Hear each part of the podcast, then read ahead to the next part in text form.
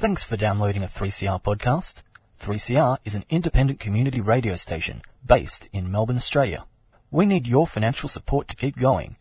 Go to www.3cr.org.au for more information and to donate online. Now stay tuned for your 3CR podcast. And it is coming up to four o'clock and the time for Tuesday home time with Joan Bartlett. Today, what is the likelihood of war between Iran and the US? I'll Be speaking with Stephen Darnley from South Australia. He's a member of IPAN, Independent Peaceful Australia Network there. A young Sahrawi journalist in court yesterday in Morocco. She could be facing 15 years in jail for reporting violence against citizens in Western Sahara. Kate Lewis has the story about the case. The force posture agreement with the US, Bevan Ramsden, also from the Independent Peaceful Australia Network, this time in Sydney. We'll be talking about our relationships with the US and where it could lead us to. And a talk by Jacob Grech at the Independent, uh, sorry, at the Unitarian Church two weeks ago, focusing on Julian Assange. But first, let's hear it for Mr. Kevin Healy. A week, Jane Lister, when the US of the UN of the UN continues its relentless crusade to teach evil, evil Iran a thing or two about sticking to an agreement, because big Supremo Donald Trump or the poor knows you can't trust anyone who sticks to an agreement. Proven when, as the US of sends a fleet of train killer packed with weapons of mass destruction flotilla to show how it treats people who honour an agreement. To compound their evil, Iran shoots down an innocent US of drone just doing a bit of spying over US of Iranian territory. Uh, just wondering, John, what if Iran sent a fleet off the US of coast and drones to spy over the US of? We asked Donald's train killing and slaughter advisor John Beltham. That would be aggressive provocation and would be just the excuse I'm looking for. Sorry, uh, could force the U.S. of reluctantly to go to war. After all, there is universally accepted by all our great friends like Aussie, U.S. of Iranian territory, but clearly there is no Iranian U.S. of territory.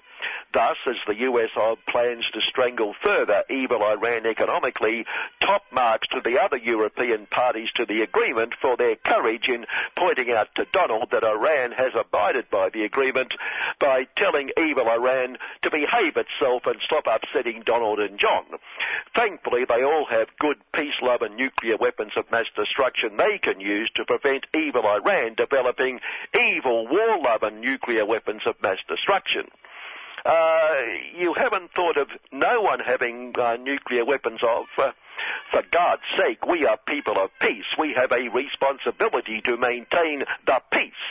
The US of's unflinching commitment to world peace reflected also in Donald's son-in-law, Jared Curse the Arabs' plan for peace in the Middle East, promoting, offering billions to the evil Palestinian non-people to allow them to continue being occupied and stateless. Uh, this is your idea. So the USO will provide the billions? Well, no, no, no. We quite properly expect the other countries in the Middle East to cough up the cash, but we are proud to have thought up the idea. It, it shows our sincere quest for peace. And Jared and his father-in-law expressed their anger at the non-state, non-people for rejecting the fabulous offer and saying they actually wanted a country. When Jared and Donald pointed out you can't just give people a country and throw out the existing population. And all this showed how the non-people are not sincere in seeking peace, like the US of and Zion are sincere, which is true, of course. And what a sensible move for peace to hold a meeting seeking peace at which neither good, good, sincere Zion or evil, evil, insincere, non-state, non-people are present. That should work wonders. Mentioned the courage of the other signatories to the Iran agreement, and courage is running riot this week. We have to admire the Socialist Party for having the courage to abandon its pretense of supporting the underprivileged and realising its chances of becoming the government so it can abandon the underprivileged is to adopt the filthy rich, exemplified by shadowy economic guru Jim Chalmers the Rich. Well, let's test the case for the abandonment. The only way that Scuttle them less son can paper his plan to give tax cuts to the big end of town is by making more devastating cuts to hospitals and schools. The central defining feature of his tax cuts are that the lion's share goes to the wealthiest true blue Aussies. Jim got stuck into the government before the election. By the way, hope he knows more about economics than grammar, the noun controlling the verb, but that's my pedantry. In Scuttle Them's True Blue Aussie, a cancer sufferer will pay more so that a millionaire or a multinational will pay less, he went on. And it says everything you need to know about the caring business class party when they're willing to see workers' wages be cut, but give millionaires at the top end of town an $11,000 a year tax cut and more, but doesn't that highlight the class warfare politics of envy nonsense the Socialist Party went on with? Emphasis upon the went, past tense, but thankfully Jim, like the rest of the Socialist lot, has seen the light. He acknowledged some of the language we used, like the above quotes, was wrong and now accepts that people earning 200,000 plus a year is a good thing. That is a good thing. We want more people doing well, as my Supremo and would-be big Supremo Anthony Albanese now says, if you are on a good wicket in this country, we say good on you. Uh, like Gina Jim or Anthony You're a Pratt. Good on them. They've earned every cent. They inherited it. Good on them. Oh yes, doesn't everything point to an exciting policy-free, no-policy policy giving True Blue Aussies a real choice at the next election before supporting the filthy rich or between supporting the filthy rich or supporting the filthy rich?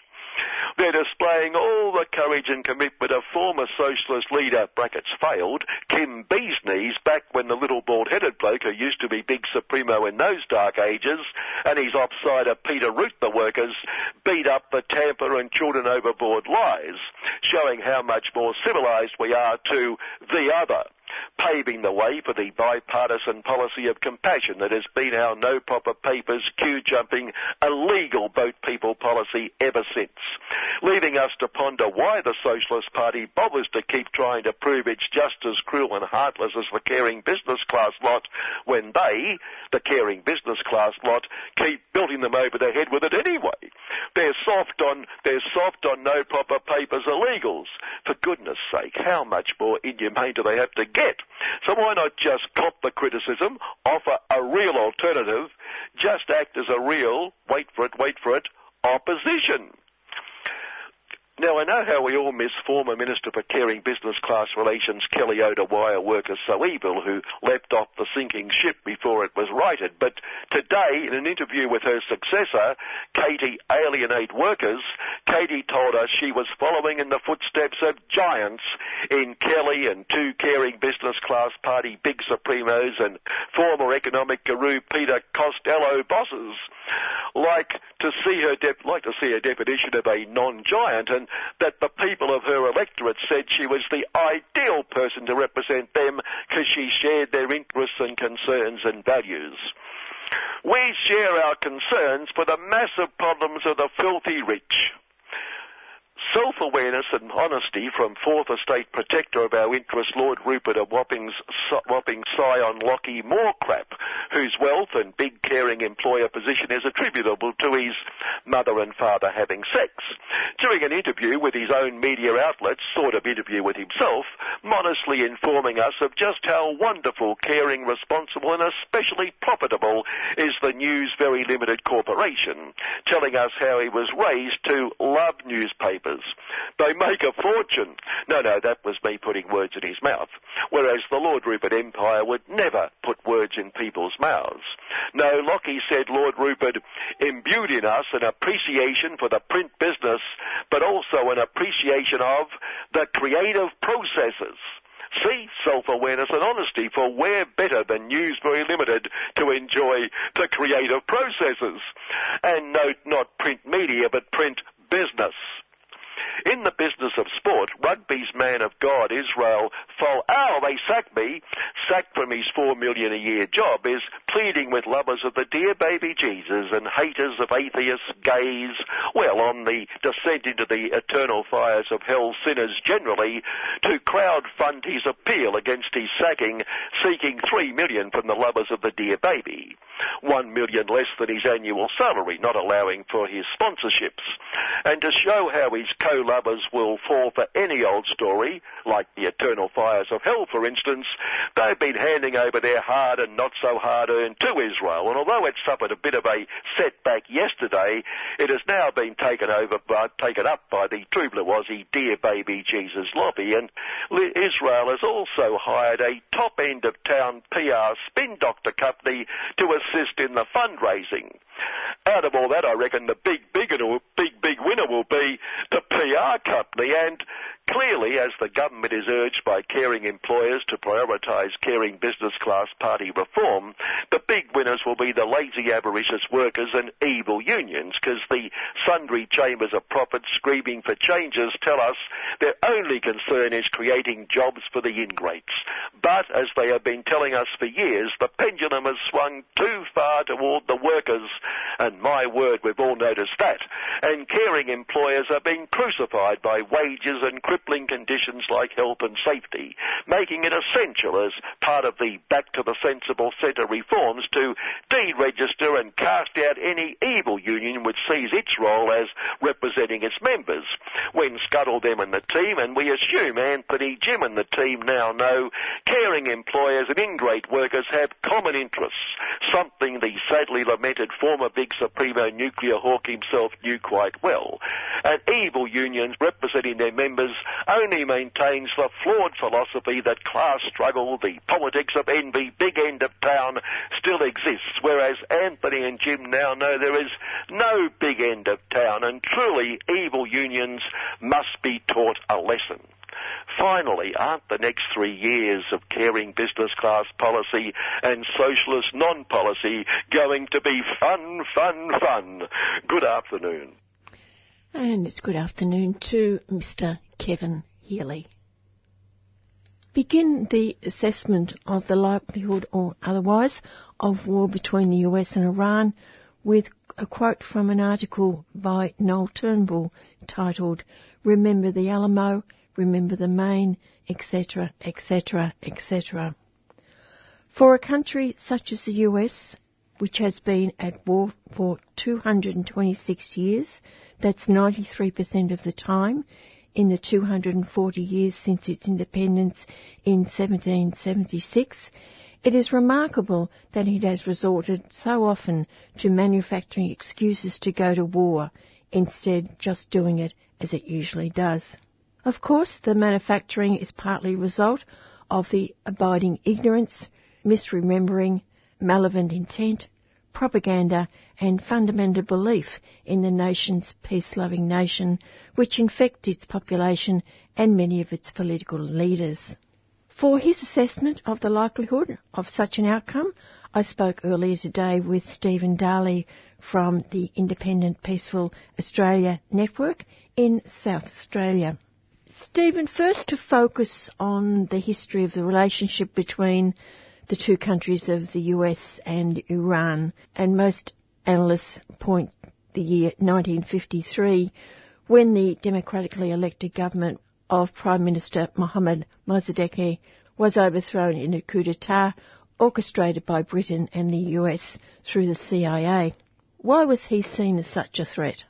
They were uh, proceeding to nationalise the oil industry in Iran, which had been dominated by mainly by the British up until then, because you, you probably know that BP was originally the Anglo-Persian oil company. So they were being taken over by the American interests, but th- that was the main thing that they thought that uh, the nationalization was a threat to their economic interests. and so they decided on one of their many regime changes. Was it a very rich, or is it still a very rich oil field? Uh, yes, Iran is, is one of the top producers in the world. Um, so that's something that the Americans have in mind as well. Um, I mean, you know, the Americans, as you, you know, are getting a lot of their energy now from fracking at great cost, but they still want to control the um, oil resources around the world. It, apart from anything else, it puts a, a hand around the throat of most other countries. So Iran is, is a top target.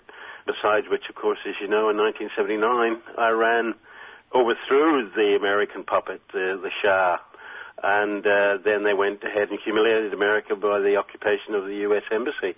So the, the Americans, you know, they hate well. That's a good way to put it. But there must have been a lot of resentment in 1953 when this happened, and a lot of people lost their lives. Did that happen? Oh yes, yes. There was there was quite a lot of, of loss of life, um, but back then that hardly got reported in the West. I mean, you don't. They didn't report very much then about. Uh, the death of people in the developing world as they saw it, and so um, it really got very little coverage. But yeah, there was there was deaths and injuries in in Iran and, and significant numbers, and the Iranians um, have resented it ever since. I mean, it's not that the clerical regime in Iran is overwhelmingly um, popular. There's plenty of resistance to it, but they identify themselves with Iranian nationalism, and, and most Iranians respond to that, especially at the moment. What about the rule of the Shah? What was that like after 1953?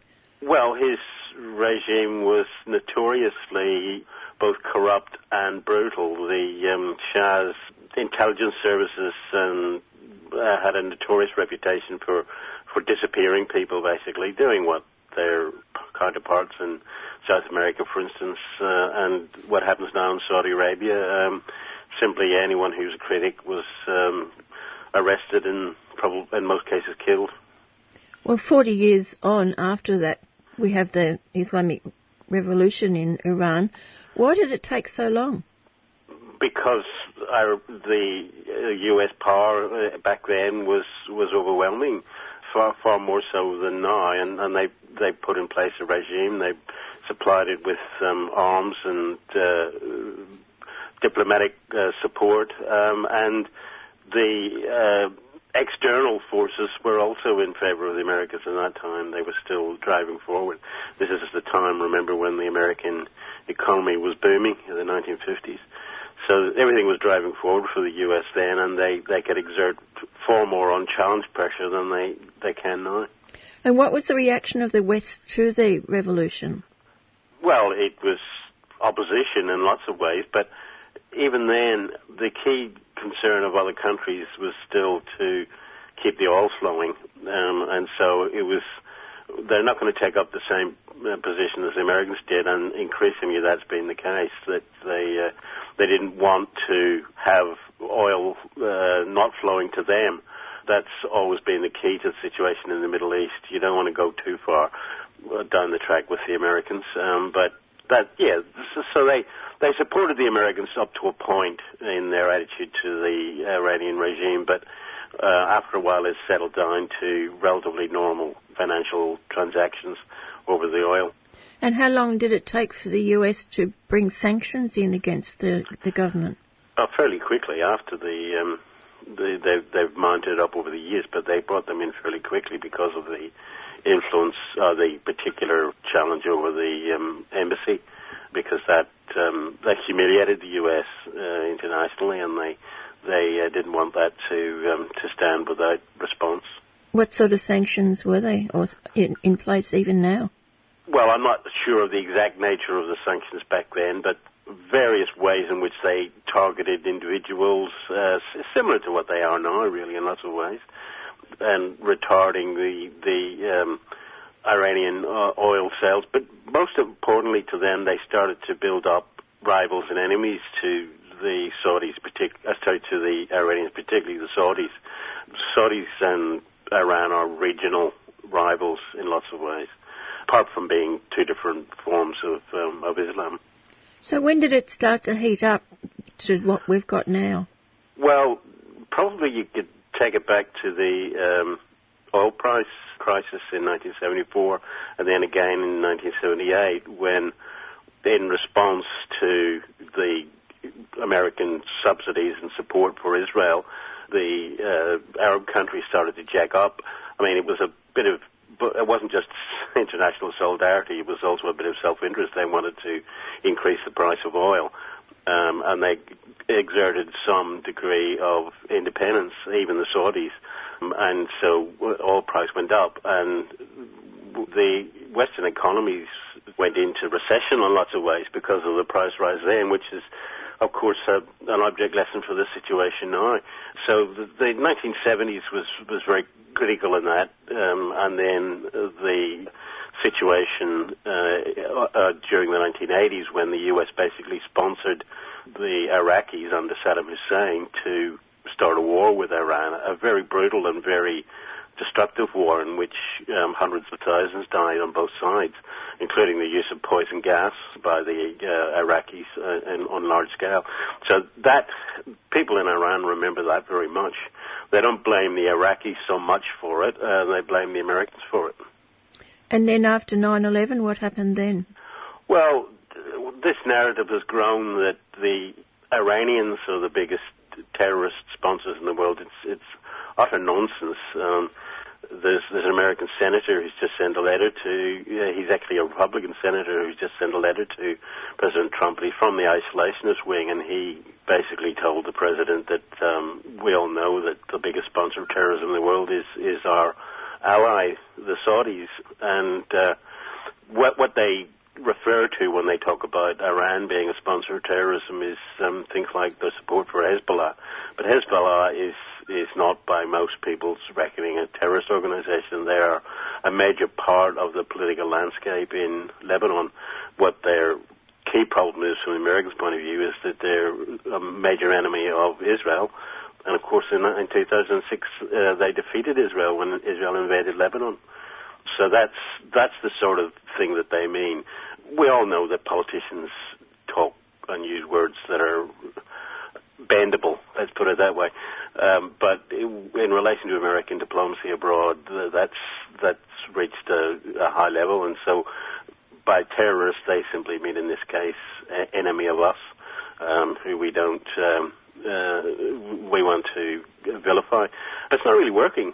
Um, you know, it's not really working. The Americans are becoming increasingly isolated in the world in relation to uh, to Iran as well as other places, and certainly there seems very little chance of um, European countries coming on board with the full American agenda. Talk more about Israel and the relationship with, with both the the US and Saudi against Iran. Well, it's the relationship between them is that the Americans basically urge the Israelis to take the lead in attacks on Iran, and the the Israelis take the lead on uh, want the Americans to take the lead. They both know militarily it would be very difficult to attack Iran with any great success because it's a medium power with a lot of missiles, but they they both oppose it very strongly.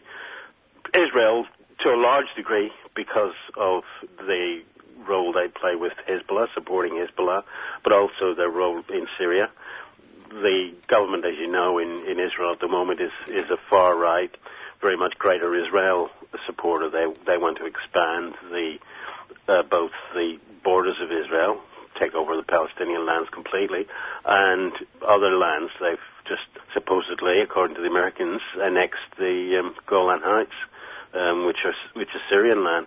So they're they're very very expansive, but Iran is probably the, the biggest barrier to that expansion. They've built a very expedient alliance with Saudi Arabia. Uh, they're both supporters of the terrorist groups in the, the genuine terrorist groups in uh, Syria, the uh, both ISIS and Al Qaeda, uh, the Al Qaeda affiliates.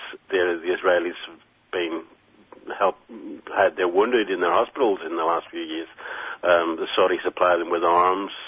Israel keeps on attacking Syria. So there's an expedient alliance there, and the Israelis also appear to be helping the um, Saudis in um, in Yemen um, in their completely unconscionable war in that country.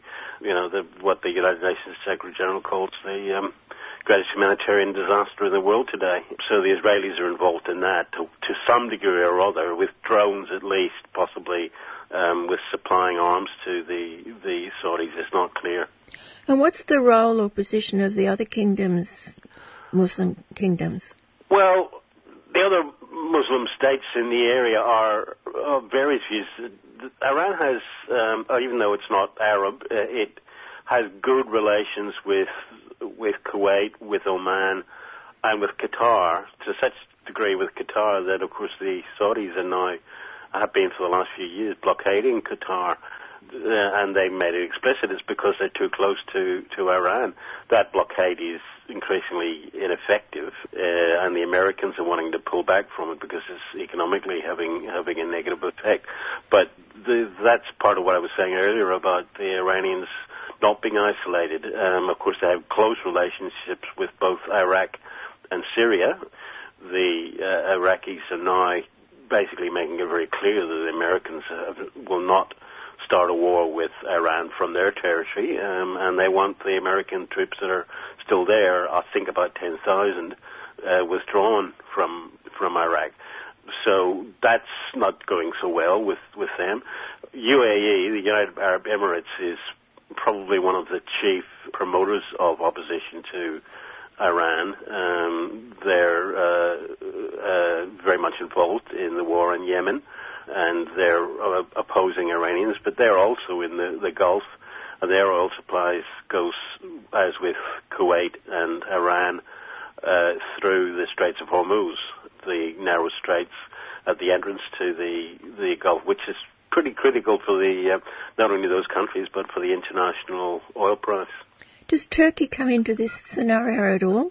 Well, they're the third major player in the region in that they're a, also uh, aspiring to be a hegemonic power, and they're playing both sides of the, the game, if you like. They're in dispute with the Americans at present over buying arms from, particularly the S-400 uh, missile system from the, the Soviets, uh, sorry, the Russians, and the Americans are very much unhappy about that um, for a whole variety of reasons, and they've been um, opposing Turkey and calling, just saying that they'll sanction Turkey in various ways, even though Turkey is a member of, of NATO um, and ostensibly as an independent country has a right to buy its arms from anyone that, where they want.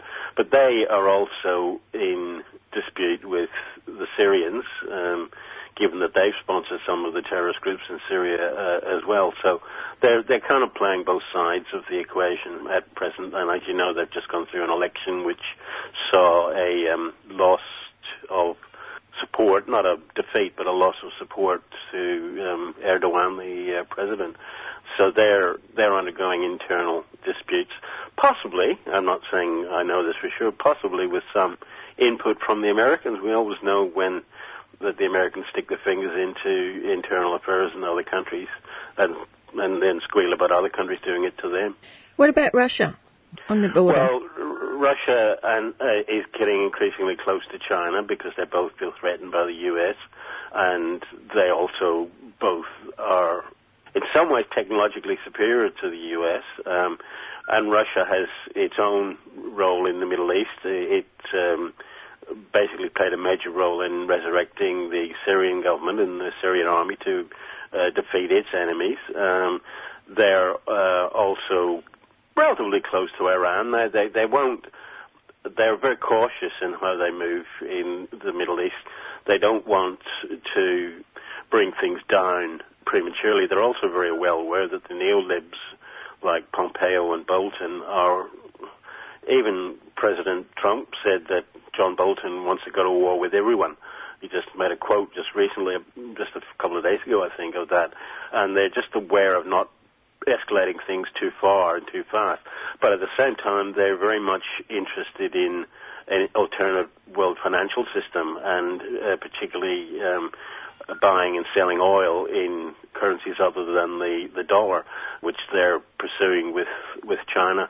Now that, of course, presents a very significant um, economic problem for the United States because that's how their economy has been propped up for 50 years or so since the US dollar went off the gold standard. Basically, the the oil price sustains them, or the selling of oil and buying of oil in the dollar, which allows the Americans to build up this enormous deficit that they have in the trillions of dollars now, um, and that in turn allows them to build up their military to the levels where it now is. That's they're spending 30 times as much as as the nearest rival on uh, the on the military.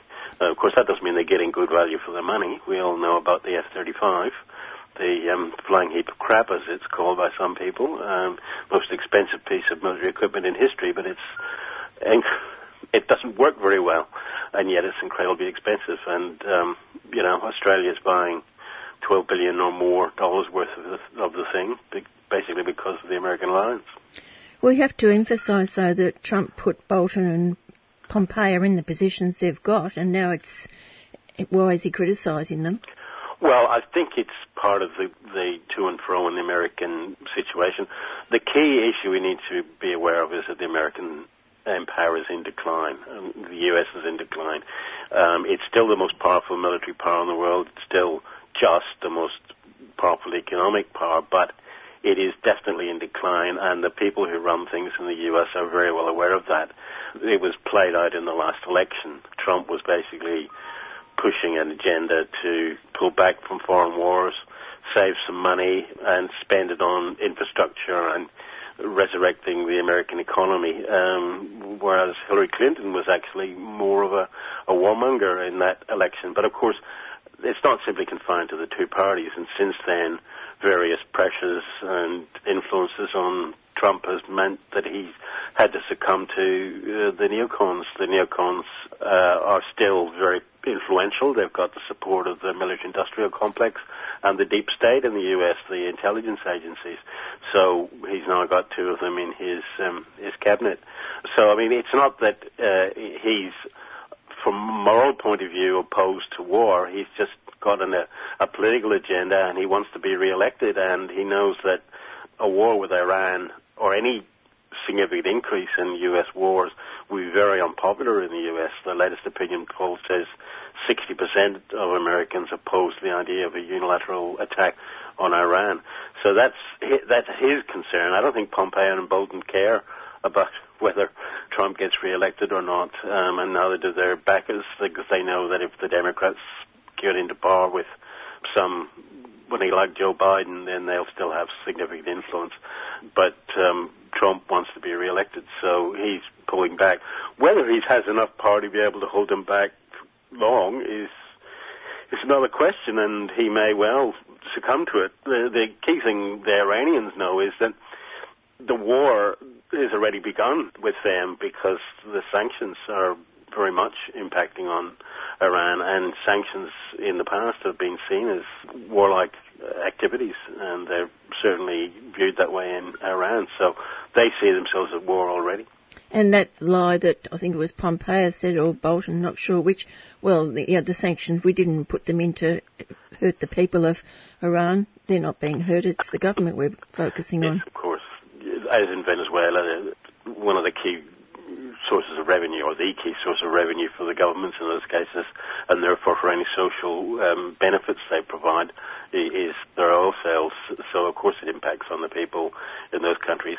And you know, the Americans always say, "Oh, we're reacting to other people's activities, not taking a lead ourselves." You know, the, the agenda is fairly clear. The people like Wesley Clark, former key American general, was on Democracy Now! a few years ago, pointing out that at the time of the invasion of Iraq, he, he was told by contacts within the U.S. military that he just retired by that stage, but that, that um, the U.S. had a list of five different countries in the Middle East that they were going to successively either invade or subdue through other means, and Iran was the final one on the list. So, you know, they've moved through that. Of course, they lost in Syria, uh, and they have really not won in Iraq because the Iraqi government is now increasingly antagonistic to the United States. Um, so they, they haven't succeeded in that, but they're still moving through their, their list.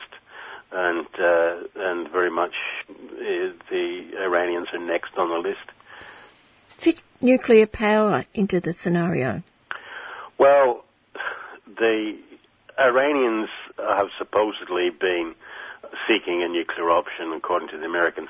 Now, it's not beyond possibility that the Iranians have. If you've got, if your opposition is the Israelis, who have got, according to the latest um, Stockholm International figures, got some 200 nuclear weapons, then you know it behoves you to think about having a nuclear weapon. But the inspectors um, have said that they do not have nuclear weapons at the moment and they're not pursuing a, a, nuclear program. On the other hand, the Americans have just sold a large amount of nuclear power plant equipment to the Saudis, and we know that um, all but the first three nuclear weapons powers, that is the US, the Soviet Union, and Britain, obtained their nuclear weapons through uh, nuclear power programs. So that may well be the first step towards uh, a Iranian, uh, sorry, a Saudi nuclear weapon. In which case, I don't think the Iranians would hold back. They know that the Prince Salman, the effective leader of um, Saudi Arabia, is quite reckless and quite uh, and hates the Iranians and anyone else, including his own family, who oppose him. So um, he's already made it clear that that uh, if he thinks that Iran has obtained a weapon, that Saudis would obtain a weapon, and it's a bit like the American claims they're um, to, to retaliating. They uh, they get the retaliation in first. So a Saudi nuclear weapon would be a massive inflammation of the situation in in the Middle East. Look to the so-called incidents in recent weeks, the tankers being attacked. Well, it's interesting. There's there's two different scenarios on that from the left. I mean, we know what the Americans are saying, but um, that's what uh, that's what they would say. But there are influential and credible anti-imperialists who say that at least some of the attacks may well have been done by the Saudis. We've all seen that. Uh, sorry, by the Iranians. The, we've all seen that the um, the Americans are experienced in false flags. They've got into wars in lots of situations. So it could very well be the Americans or the Saudis or even the Israelis were the main sponsors of these attacks. But it's not beyond the possibility that the Iranians have discreetly um, used their own supporters to do the, some of these attacks at least. Because after the first set of um, attacks a couple of weeks ago, there was um, the oil price spiked to by around four percent. Um, it's a nice spike with the shooting down of the American drone by um, 10%, and that's very much in the Iranians' favor because what they want is to put maximum pressure back on the U.S. Um, in retaliation for the, the sanctions, um, and their main lever is the oil price. Not because, as was said, it directly affects the American fuel supply. Um, they get most of that from, from gas now, but it affects the international economy, and therefore it puts major pressure on the U.S. and uh, even a threat to the Straits of Hormuz can do that. So it's it's not beyond the possibility that the Iranians have, have done some of these attacks, you know, and uh, the maybe some of the others have been done by the, the U.S. as as provocation. The key thing is that other countries are not coming on board with the U.S. in relation to this. Japan has expressed skepticism. Germany is wavering all over the place. Britain is one of the few countries that have come on board, but NATO in general is not backing the Americans uh, to the full on this. And we don't hear the voice of the Iranian people? Well, it's difficult to tell that. As I said, the, the regime is not universally popular. Um, and the, the sanctions will be will be biting. And just as in Venezuela, some of the people will be blaming the the government for that. They're the pawn in the um, the game. But the Iranian people, I think, have a very strong sense of nationalism. It's part of their culture. It's a an ancient civilization, some three or four thousand years old. So, so the Iranians very much, I think, view the Americans as the main cause of their economic problems, um, and they are rallying behind the regime simply for that reason, in in the short term anyway. So, is there a sense, finally, Stephen, that look to see who pulls back first? Yes, because it's a very dangerous situation for the world. It could escalate to the full-scale nuclear weapons. It could stop short of that, but Australia be called into it because we're one of the most obsequious of U.S. allies, and we've we've hardly um, refused American claims once so far. Uh, we haven't challenged American interests for a very long time, not since the modest challenge of the um, Whitlam days. So that could drag us into it, although we're more likely to be kept for the um, Pacific situation. The, uh, the the prospects for war are still quite high, but at the moment I think the American military are playing a major role in it. They're basically saying, look, this is um, this is a very dangerous situation. This uh, Iran is not Iraq. Uh, Iran is far better armed. Uh, interesting point in that respect. Remember a few weeks ago, the um, Americans sent with great fanfare an aircraft carrier with supporting fleet to the Gulf, the USS Lincoln. Well, it didn't enter the Gulf. It's still out in the Arabian Sea, and the reason for that is, well, the Americans say it's because they don't want to be provocative, but I think we can discount that. The real reason is that it's very vulnerable. The Persian Gulf is um, quite a narrow waterway. There's already an American fleet in there at uh, in Bahrain, the American Fifth Fleet, and uh, the waters are very vulnerable to Iranian mass attacks from missiles. And one of those um, super carriers are worth two to three billion dollars. That would be an enormous loss to the Americans. So they've, they've kept it out there. So the American military are well aware of the dangers of Iran. Of course, any war would also cause the Iranians to suffer massively as well. There's no doubt about that. But I think the military are opposing, the, in, on whole, on the whole, the um, push to war by Pompeo and, and Bolton and their supporters. Uh, so really, the situation is very volatile, and things are are, are, um, are still up in the air. But the responses of um, Trump in the short term, at least, to the drone shooting down, uh, are, are, quite revealing. He, he discounted its importance after it, it happened, both saying, "Oh well, no American was killed," and um, the, uh, the there was probably some silly general in Iran doing it.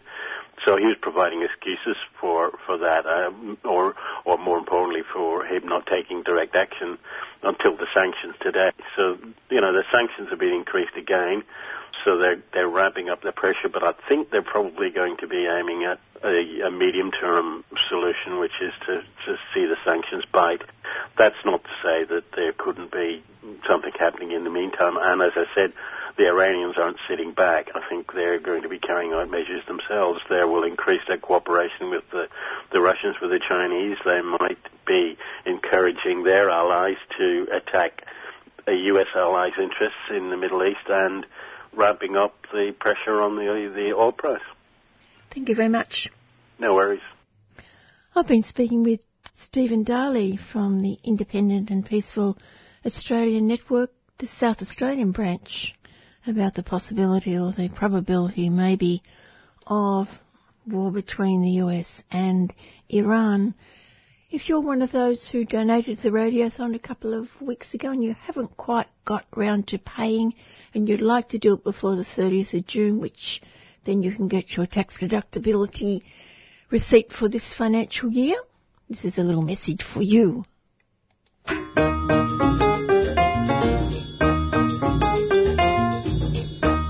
Wondering how you pay your donation to the 3CR Radiothon? Well, you can do so online at www.3cr.org.au or call us with your credit card details on 03 9419 You can also come into the station at 21 Smith Street, Fitzroy during office hours and pay by cash, cheque or EFTPOS or simply post your cheque or money order to PO Box 1277 Collingwood 3066 and be sure to tell us which program you'd like your donation to go to.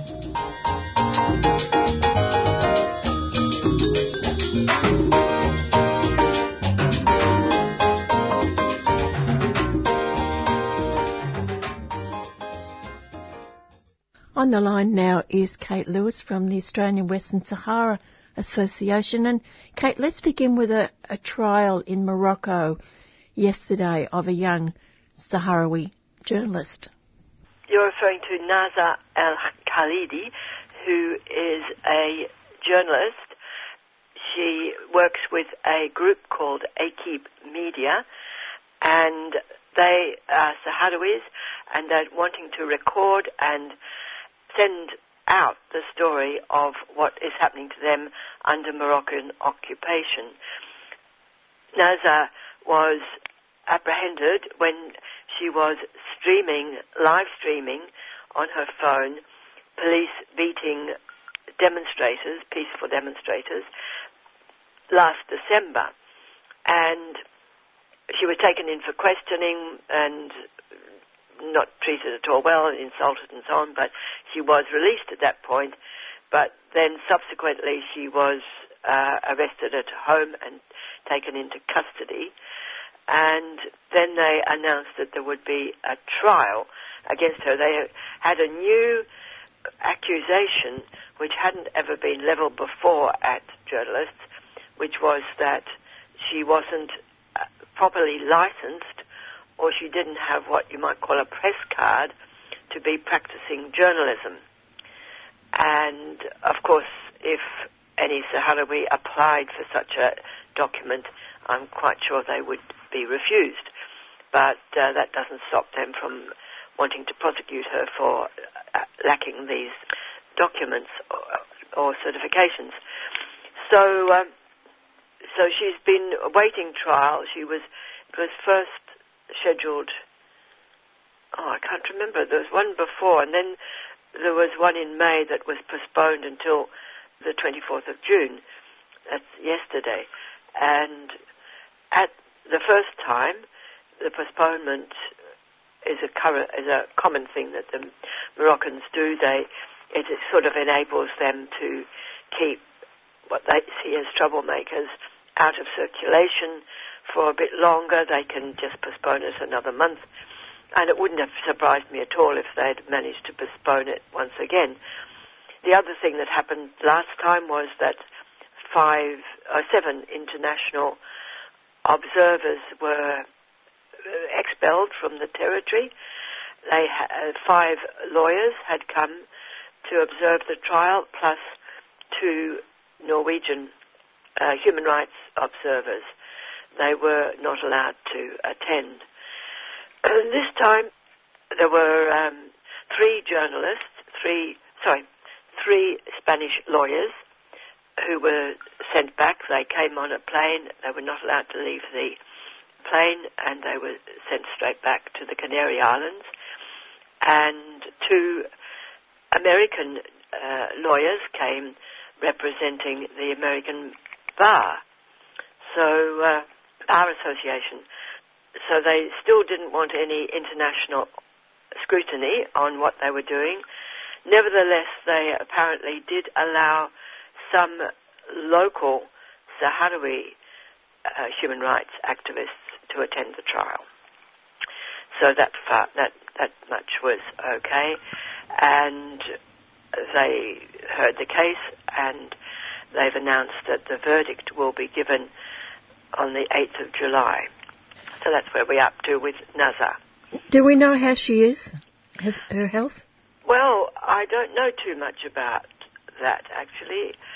I was hoping that we might be able to link up and have a chat with her, but the timing doesn't work terribly well for this particular broadcast. We might be able to do it another time perhaps. She uh, she isn't actually in custody. I, she has been released, so hopefully she'll be able to look after herself if her health isn't ideal. And you can see by reports why these people, these journalists, are so needed in Western Sahara with a, a very disturbing report of three Sahrawi civilians brutally beaten by agents of the Moroccan paramilitary and security forces. Exactly, exactly. So they they want to be able to do this with impunity. They do not want to have any scrutiny from the outside world on these activities. And some people think it's a odd way for the Moroccans to proceed because if their idea is that Western Sahara already belongs to them, but they know that, that they've got to get approval for this. The traditional way of doing it for the United Nations is to have a vote of self-determination. And you would think that the, if the Moroccans wanted to to do this, they would get the Sahrawis, they would be nice to them and make them want to have Moroccan rule. The way they treat them, you know, like this, the Sahrawis would never want to agree to having Moroccan rule in their country. So uh, it, it, it is a bit surprising why they should behave like this. And of course, it's not just the Sahrawi journalists who are stopped from doing their work, it's the Moroccan journalists as well. Oh, absolutely, yes, exactly. They, they have severe penalties. There are three taboo subjects uh, in, in, in, in Morocco for the press. One is about the king. You can't say anything at all, you know, about his health or his, you know, life. I mean, you can only praise him. And the other is religion. You can't say anything about Islam that would be in any way regarded as detrimental or critical or whatever. And the third subject is Western Sahara. So uh, journalists who have tried to do, do, something on the subject of Western Sahara, Moroccan journalists, uh, a, a, newspaper that published a photograph of the president of Western Sahara uh, in their newspaper. That journalist got carpeted. I think they, the paper got fined, and um, sometimes they fine them out of existence because a small independent newspaper can't afford to have big fines. Yeah, uh, so yes, and there's been a lot of trouble up in the Rif area in the north of Morocco, and people reporting on that have had a lot of trouble as well. And what we have in Western Sahara is what's called citizens journalism, isn't yes, it? citizen Such journalism they call it. Yes, that's right. I mean, how do they do it? Well, they they somehow get hold of cameras. Uh, uh, often it's just a phone or a good phone, and when there are is anything happening, and the Sahrawis are brave. You know, they know that they're going to get uh, stamped on for doing it, but they like to go out and express their opinions in the street and uh, have their chance uh, go asking for self-determination or, or sometimes not particularly for self-determination, just for their rights inside uh, Morocco as citizens. They want employment, they want proper housing, which are all, uh, where, where, Moroccans are always given priority to these things. So, uh, you know, this this is what they, they, they and if they show a, a flag in the public, this is like a red rag to a bull for the Moroccan authorities, and they will immediately try to seize the flag, punish the person who's holding it, and and so on. So the uh, sometimes these Sahrawis, you know, more or less taunting the police with their waving the flag and trying to keep Western Sahara alive as a as an issue, and they want it to be seen that the Sahrawis in no way are compliant with what Morocco is wanting to do in their country. And we've got to also acknowledge that there are journalist organisations outside of the country who are supporting the Sahrawi people. Oh, there are, and there has been a very interesting report just in the last uh, week or so from Reporters Without Borders, and it's a it's a really interesting read. It's it's not long. It's it's about thirty something pages, but it's um, a very good read actually. They they go back they go back with using journalist sources to describe the initial Spanish uh, colony and then the takeover by Morocco and um, bringing it up to date. The press release was called Western Sahara, a desert for journalism, journalists, and it's, uh, oh, I think that's the, the report is called that too, actually. but uh, report, they also call it uh, a no-go zone for journalists, and they are very they document all the journalists who have been refused entry or turned back or expelled if they've been discovered. This happened to the the, the last this particular recent crackdown started in about 2014, and the only big report that I've seen that's come from an international journalist was from Amy Goodman, who uh, runs a, a, a, a, an independent broadcasting um, uh, show called Democracy Now, and she was in Marrakesh for the uh, C22 climate conference, and she and her team managed to get into Western Sahara, but as soon as the authorities realized what she was doing, they surrounded them in when they were in a cafe. They wanted to stop them from uh, attending a demonstration that the Sahrawi activists were putting on, and they uh, they more or less then questioned, you know, sent them home again. But they by then they had been there for four, uh, for four days, and the video that they produced afterwards is called Four Days in Occupied Western Sahara. So uh, she was able to do that, but you know what did she have to say? She had what the main thing that she could report on was Moroccan repression, uh, thanks to the Moroccan authorities. You know, so uh, it's a very odd situation. I could just mention uh, when I was recently uh, met met up with a old friend who used to be a member of the European Parliament from Leeds, he said that he went once on an official uh, trip to Morocco, and when he arrived, they said to him, "Now, you know, there's three subjects that you mustn't talk about. One is about the king, and the other is about religion, and the third thing is about Western Sahara." And he said, "Oh well, that's a pity. Those are the three issues I. That's the reason for I wanted to come." so uh, politicians aren't allowed to talk about those things as well as journalists. There's been another call for the UN to intervene, isn't there? Hasn't there, with um, monitoring of human rights in Western Sahara?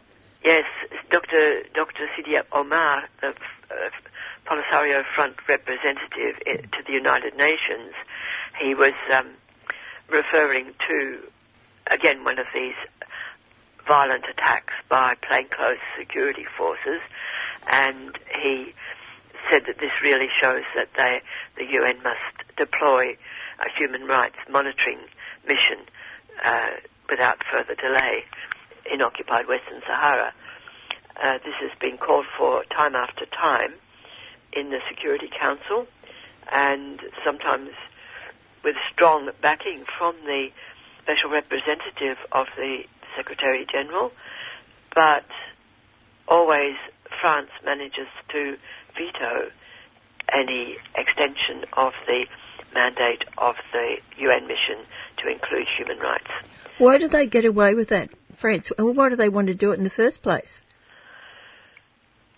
I suppose it's a very long story, really, why France is so beholden to Morocco. It's just human rights, you'd think, you know.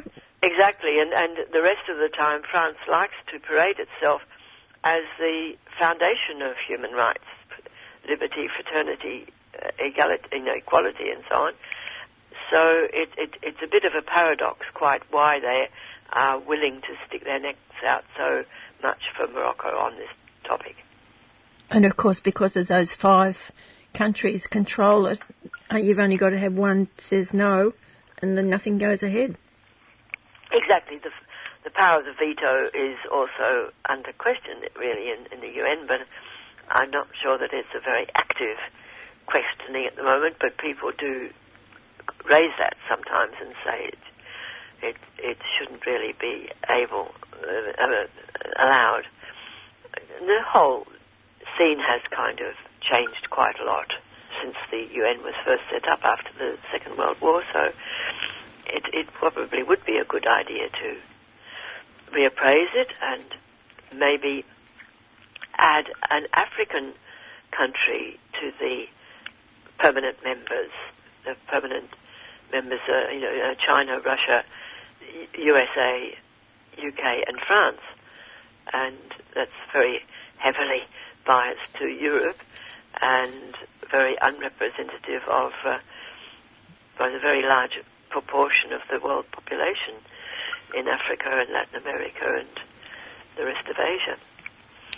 We still have Europe, European countries, though, don't we, having support for Morocco's actions in Western Sahara. What's happening in Africa at the moment to support the people of Western Sahara?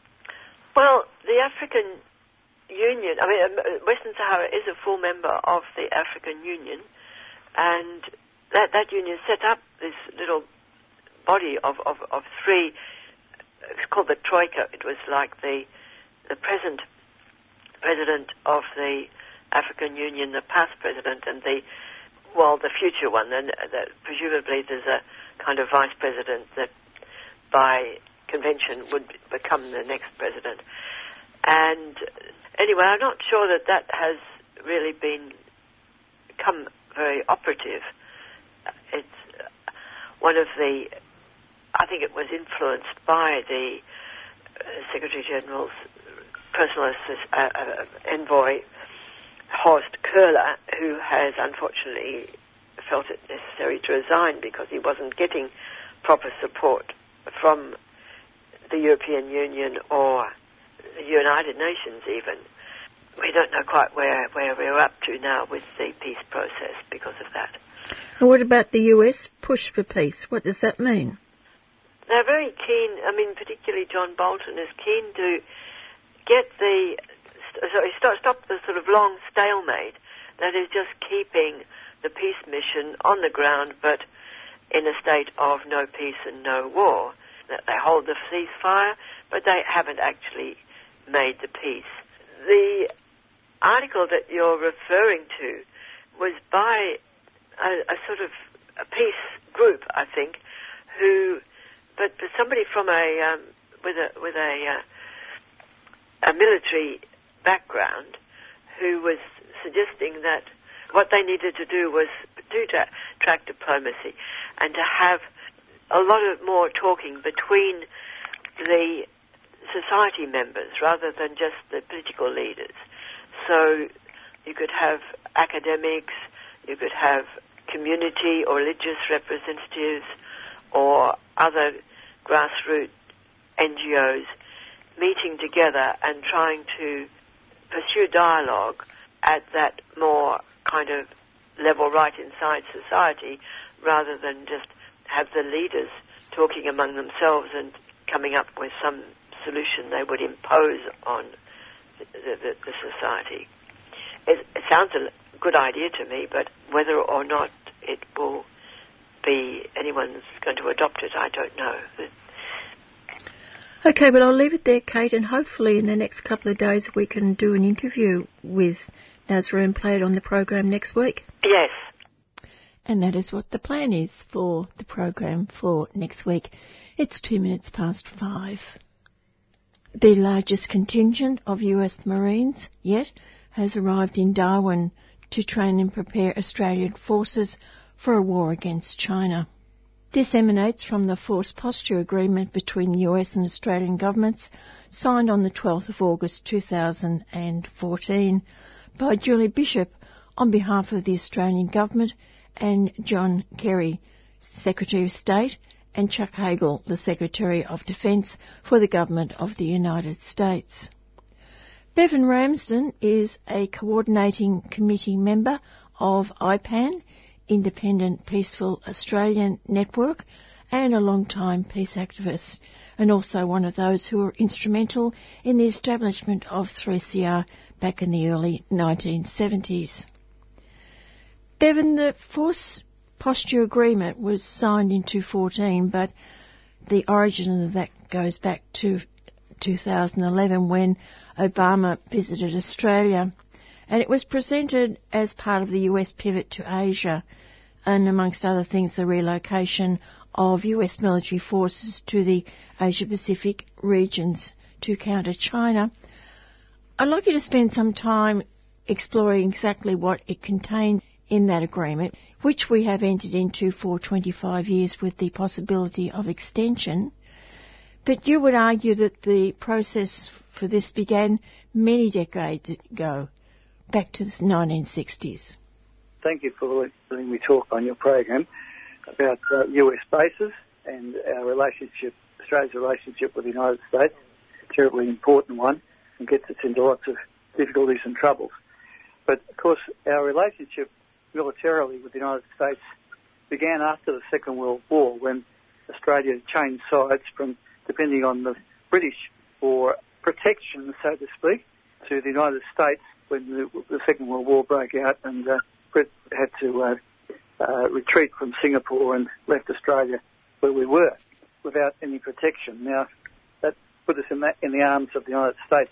But that relationship then developed so that the United States started to set up bases in Australia for their own military operations.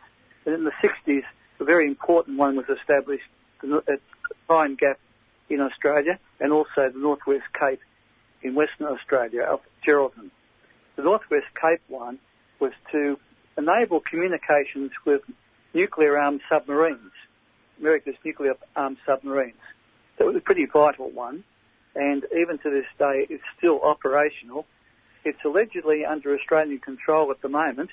Australian uh, defence people uh, uh, run it, but nevertheless it is still used by the Americans to communicate with their nuclear submarines. An interesting sideline, Jan, is that on this is that if Australia was to sign the treaty, the United Nations treaty to prohibit nuclear weapons, we'd have to break that tie with America. You can't sign that treaty and still offer a nuclear superpower facilities with which they can communicate with their nuclear armed submarines. That's a sideline on this one. Of course, Pine Gap was also established in the in the cities and was staffed was actually built by the United States, staffed by them with CIA operatives, and um, with some Australians around the place, probably doing the cleaning and the catering but it was American based from the start, and of course was, that was a very important factor in the dismissal of the Whitlam government. Whitlam was questioning the role of Pine Gap at that time and what were the CIA operatives doing. And that was one of the triggers for American uh, intervention in the domestic processes and the election and the dismissal of the Whitlam government. That's a long story, and I won't continue on with that now, only to say that if anyone doubts that, Whitlam himself spoke in Parliament in 1977 that he'd had a visit by an envoy of the United States, President Carter's envoy, to apologise to Whitlam for America's interference in the domestic political processes in Australia. Now that's in Hansard, it's on record. So let no one ever tell us that the Americans did not interfere in our politics in Australia to get the Whitlam government dismissed. And also, I believe that they, the US has access to smaller facilities around Australia. Maybe not as big as not as big as um, Northwest Cape or Pine Gap, but still have access. Yeah, there are a number of other uh, installations, including at Shoalwater Bay, where they are going to be conducting a big exercise soon in the Talisman Sabre exercises. But I'd really like to go on to, Jan, to speak about the, the big new agreement. This is the Force Posture Agreement between the USA and Australia. In a sense, it's a development of, but supersedes in a way, the ANZUS alliance because it's it's very much more detailed in what it allows the Americans to do in Australia than does the alliance. The ANZUS treaty actually only requires the Australian government to consult with the American government if either should be attacked in the Pacific Ocean. That's all it says. That's all it says. So saying that the, we, we went to war in Iraq under the ANZUS treaty is a lie because that's not the Pacific area. So the, the ANZUS treaty was about what happens in the Pacific area. Anyway, force posture agreement was signed in 2014, although it was first touted in 2011 when Obama, uh, in the, pivot, the US pivot to Asia, spoke in Parliament in Canberra to both houses and said he's uh, going to bring troops to Australia, and they, they all clapped him, by the way. They all clapped that, which was surprising, actually, in retrospect. But the agreement enables the stationing in Darwin uh, each year for six months up to two and a half thousand US Marines, and they'll be up to that this year. They're they're going step by step, and they're up to two and a half thousand US Marines. They are trained and equipped for immediate deployment, and while in Australia, they train with Australian Defence Forces in war exercises. The agreement gives the US military access to our airfields and our airport facilities for their fighter planes and bombers, and access to the seaports for the US naval vessels. It also enables them to pre-position stores, facilities, ammunition on our territory, uh, ready for uh, action. In fact, the agreement really makes Australia a base for the US in the Indo-Pacific Southeast Asia area, from which they can launch hostile acts. And currently, of course, they have their eyes on islands claimed by China in the South China Sea. Um, they also have their sights on the blocking of the Straits of Malacca in order to put pressure on China by blocking a major sea route. You could sum up the American strategy, I think, Jan, as being a policy to contain China in order to maintain their own dominance in the area. That force posture agreement lasts for 25 years with a possible extension, but it can be terminated by either party by giving one year's notice. And indeed, that's what IPAN is seizing calling for the ending of the station of the Marines in Darwin by saying it can be terminated by giving one year's notice to the Americans if uh, we can get the support and uh, pressure to do so. The force posture agreement, say, enables war exercise training between the US and Australian forces. And if I might, might do so, um, I'd like to speak about the Talisman Sabre exercise this year, which will be carried out in the middle of July. Now, this war exercise involves some 30,000 Australian and American troops. It's a huge exercise, some Singaporean, some Jap- Japanese troops, and we've always wondered what the purpose is. It's just explained to us by the government that it's simply, you know, friendly um, get-together and uh, practices and uh, interoperability tests and so on. But this year, they published, the Defence Department published an environmental impact report on the Talisman Sabre exercise, this huge exercise, trying to convince us that 30,000 troops plus planes, helicopters and ships won't damage the pristine environment of the Great Barrier Reef and the coast of Queensland from Shoalwater Bay up to Stanage Bay. Imagine those troops tiptoeing around so they don't disturb the environment. It's quite ridiculous to think that's the fact. It's a pristine environment with the Great Barrier Reef. Uh, however, in that middle of that report, which is 80 pages long, is a diagram showing what the purpose is of the, the war exercise that they're carrying out this year. That's pretty interesting. We haven't seen this sort of thing before. But it's application of a new military concept the Americans called EABO, Expeditionary Advanced Base Operations, that involves capturing islands and island hopping in the South China Sea like they did against Japan in the Second World War. At the end of the war, they were jumping from island to island towards Japan and establishing a base that way on each island. And this diagram shows that this year, in the two weeks in July, the combined forces are going to capture an island or islands and establish that island for um, forward operations against another island or base. And clearly it's designed for the South China Sea and in a technique that they would use against China. Indeed, the American journals who talk about this EA, EBAO say that they believe that Chinese would have difficulty combating this particular technique. So it's clear that it's all about. HMAS Adelaide and HMAS Cam- Canberra have been modified to have uh, amphibious landing gear so that they can carry US troops or our troops and, uh, and land them on an island or a mainland, and they, that they will be used in the exercise in July.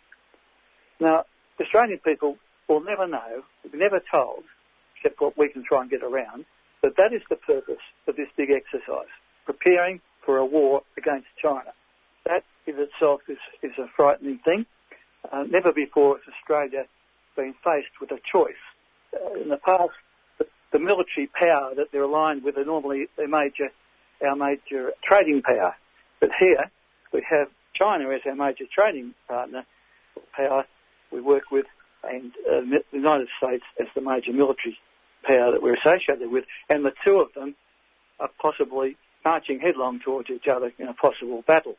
Australia, therefore, has a, a choice that has to be made, and our conference in Darwin in 2nd to 4th of August, the IPAN conference, its title is Australia at the Crossroads, Time for an Independent Foreign Policy.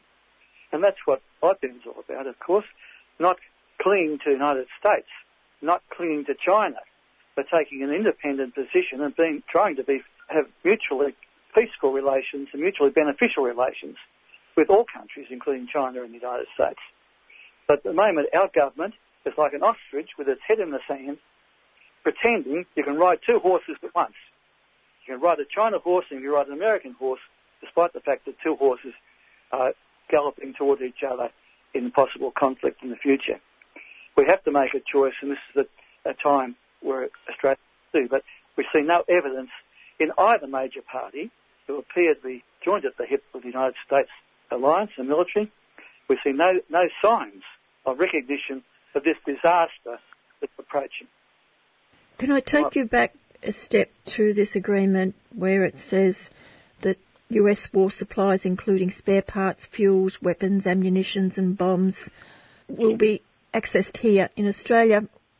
Does that include, or could that include, nuclear issues? Because we're supposed to have a nuclear free country, don't we? Well, who's to well, say that those bombs and those bombers or whatever else are not nuclear powered? Well, that's a very, very good question. Of course, it doesn't say in this article, I'm, I'm looking at the article now, Article 7 of the agreement, it doesn't, of course, mention anything about nuclear weapons or nuclear bombs, and it wouldn't. And um, let's face it, Jan, what does what would, what would we, ever be told about that? Uh, the government operates in secrecy. The, the deep state that underlines the government, the intelligence agencies and the militaries, they work in, in a sense almost independent of what the government knows. The government itself doesn't often get told. But who knows what they bring in?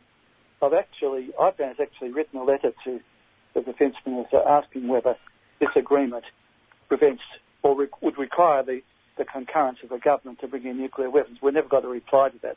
It's a very good question, Jan. So I don't believe they ever would reply to it, and one wonders whether they would know if it actually happened, to say the truth. You are listening to Melbourne Community Radio Station 3CR, and it's Tuesday Home Time with Joan Bartlett. And my guest at the moment is Bevan Ramsden, a coordinating committee member of IPAN, Independent Peaceful Australia Network. So what you're saying is that there's no accountability for what might happen. There's no reporting to Parliament of a yearly basis or whatever to show what this force agreement means for Australia. There's no reporting procedure. What did Chris Pyne say? I got an answer from Chris Pyne on who controls the um, US Marines in Darwin. Um, for example, if they if they went off uh, launched a hostile acts against our neighbours. Could Australia stop? Now, Chris Pyne answered this very definitely. The US Marines at all times are under the control of the United States. But Australia is aware of what is going on and concur, concurs with their actions or something like that. That was his, his reply. Now, that doesn't deal with the issue of nuclear weapons or nuclear bombs, but B-51 bombers who can carry nuclear weapons do land do land in Darwin and at Tindal and um, are, enable, are able to do so under this agreement. And that would perhaps galvanise the population if, if we knew that they were actually storing nuclear weapons on our soil. And also the impact of up to two and a half thousand mainly men servicemen in Darwin, how that has in the last couple of years and is now impacting on the social fabric of Darwin. Certainly, we've so an IPAN group in, in Darwin called Base Watch that look out for uh, this sort of impact. But first of all, there's a noise group in Darwin that's concerned about the increased noise levels around the um, the airports, and uh, especially with times of war exercises. There's also a group about that's concerned about Air Force pollution of some rivers up there, and Base Watch keeping an eye on actions. There's been a couple of reports of sexual assaults and so on, but the, they haven't been tried by Australian courts. They've been hushed up. Uh, ABC reported one that was hushed up. On the economic side, there is uh, there was a study done about economic impact on Darwin of the Marines. That, of course, they consider that's positive. That the Marines buy things and they they um, have to have food and supplies taken to Robertson Barracks. There's a claim that they help to boost, in inverted commas, the local economy, and that's played up in the press because the Northern Territory economy is at a low ebb, of course, and they say this is one of the one of the boosters to have these Marines in Darwin.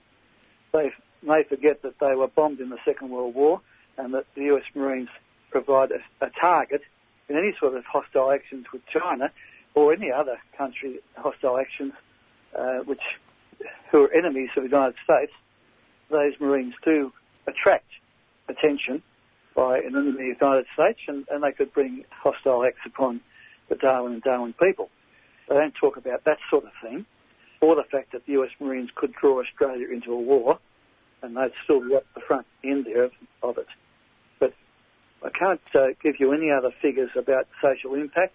We, we are having at the, at the IPAN conference two uh, local representatives of groups that are concerned, I say the pollution and the and the noise.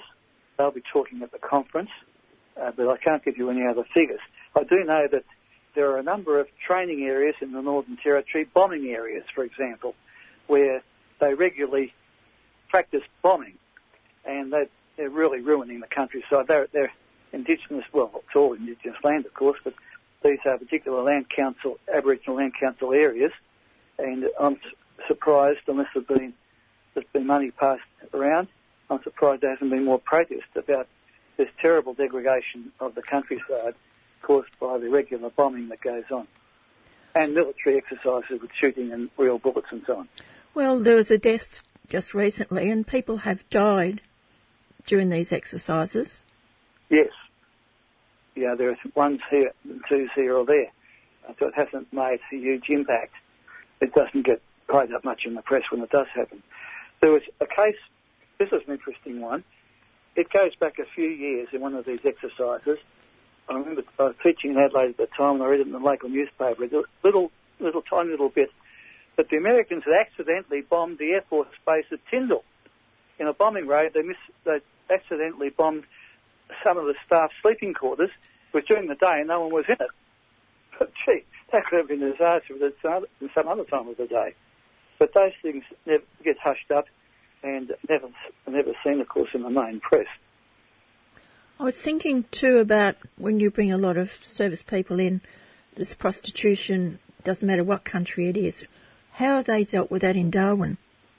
There's been agreements and, and, and being signed between the Northern Territory government and the uh, Barracks or the US Marines and the American and the Australian forces there. I'm not uh, familiar with these, Jan. I can't speak about that.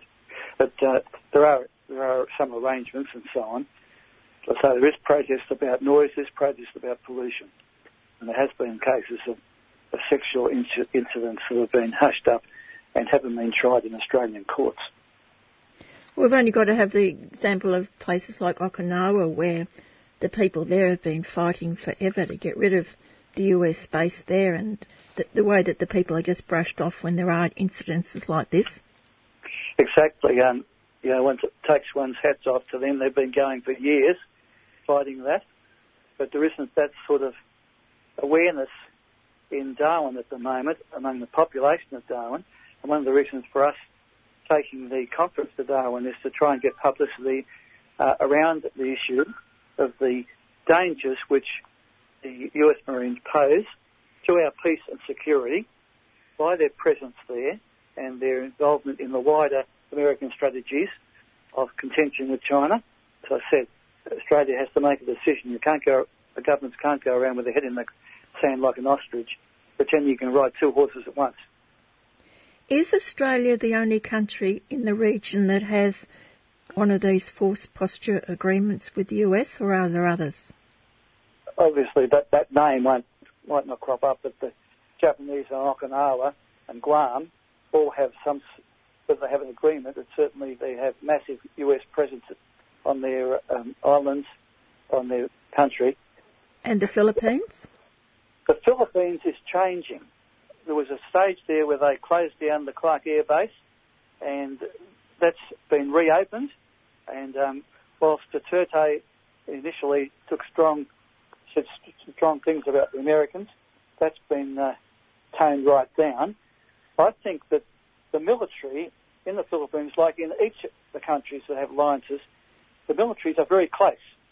Philippine military with the American military, Australian military with the American military, they're all very close. And um, to some extent, the, the governments are like um, punch and judy shows compared to what goes on underneath in the deep security states, which are the links between the different countries. There seems to be a movement back. I was, I've, I've got relatives in the Philippines, and I was in Palawan two years ago, and the hotel we stayed in was flooded with American military personnel in Palawan. That's the island closest to China. But I think that the, there's been a movement back to allow, certainly American forces in southern Philippines allegedly training to combat the um, the Islamic movements down there. There's certainly American down there, and Australia's been helping too. That's something that we're not very happy about in IPAN. But Australia's becoming embroiled in in some, call it guerrilla fighting or ter- fighting ter- terrorists down in southern Philippines. That's the way you get drawn in, like in Vietnam, into wider wars, and uh, we should not be there. What has been any response by China to agreements such as this? Because there must have been talks between the governments. Has, has anything been made public? Well, North Korea, not only China, North Korea, when there was the war of words going on between America and North Korea, North Korea brought Australia into the uh, into the uh, discussion, pointing out that Australia was in danger because of the U.S. Marines in Darwin, and that was said by North Korea.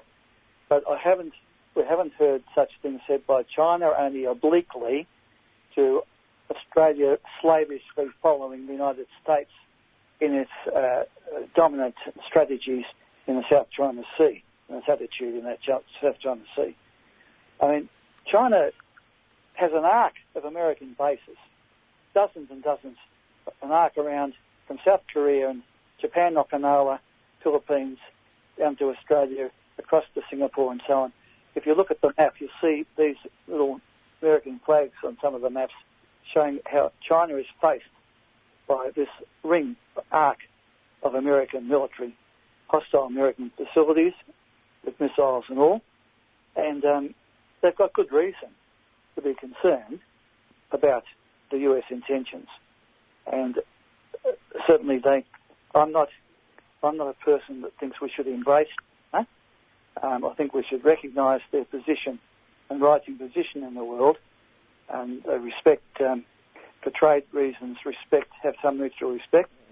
Uh, and of course, China is trying to regain what it feels its rightful place in the world. For a hundred years, they were treated shamefully, China was, by the Western powers, trodden all over and exploited, and they remember that. They remember the sign in the Shanghai Park saying, dogs and Chinese not allowed. They remember this, these hundred years of shame, as they call it, and they're out to regain their what they feel is their acceptance and prestige in the world. They've got huge, a huge economic power, and that requires shoveling, pushing around a bit, and making one's presence felt. And um, of course, the Americans want to remain dominant uh, in the area, and that's that's the worry about the uh, tension that cre- that creates and what that might lead to. I read a book by Graham Allison called Destined for War. In it, he he's analysed the last four or five hundred years in the world.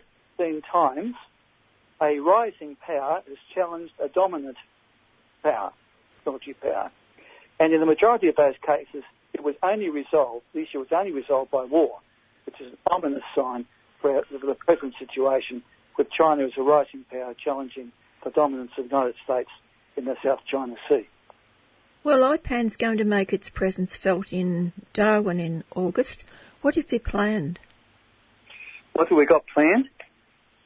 I'm just re- reading from our, our, our document here. Um, so I said the title is Australia at the Crossroads. Pretty good written. Time for an independent foreign policy. We'll be asking the questions, why does Australia need an independent foreign policy? What is the extent of foreign military facilities in Australia? What is the impact of militarism on the environment? And what are the costs of militarism to Australians? The present government has embarked on a $200 billion expansion of um, Australia's military facilities. $200 billion expansion. Let's think of what we could do with that to help in, in, if we could put that sort of money to meet social need in Australia with homelessness and the low pensions and you know our medical facilities and everything. That money's not going to defend us. That's going to support the U.S. military war games. Well, that's exactly so. That the the the type of purchases they are making are designed to fit in with America's strategic plans, war plans, and their the interoperability between the two, so that when it comes to a war, America just just grabs hold of Australia. They've got all the same equipment and they, are trained with their with our forces, and just becomes they become incorporated into the American effort. And so I think you're right. The 200 billion has not been spent for true defence of this country. And um, in any case, the the last defence white paper, this is defence own words, couldn't see a military threat to Australia in, in the foreseeable future. So what are we preparing for? 200 billion sounds like preparing for a war.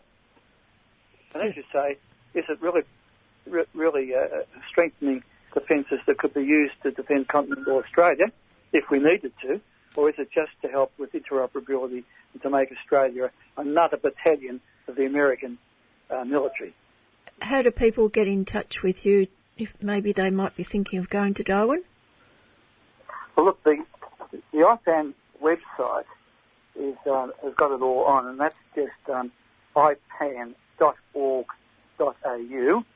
ipan.org.au, or you could phone, I'll repeat the phone number, and it's our, our chairperson, 0431 597 256.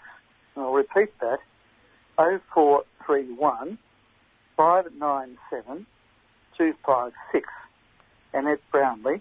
But um, certainly, rather than try and read off the um, the booking uh, ticket um, details, which is quite a long thing, it's better to go to ipan.org.au to get details. And we hope that some of our, your listeners, Jan, I'm talking to your listeners now, guys, this is a pretty important conference. It's an important, very important issue. If you are able to go and boost the numbers and learn all about it and see what you can do and what we can do about it, please come to Darwin, 2nd to the 4th of August. Thank you, Bevan. Thank you, Jan. And that was Bevan Ramsden from IPAN, Independent Peaceful Australia Network. So on again, get along to the old concrete gang and your radio thon pull up for 3CR radio, Monday, July the 8th, 11am onwards at the Albion Hotel, uh, which is now known as the Northport Hotel at 146 Evan Street, Port Melbourne. $20 entry, and that gets you in the door, a feed, listen to Phil Parra, one of the greatest bands going around, and a chance to win a $500 door prize. Be there or be square. See you then.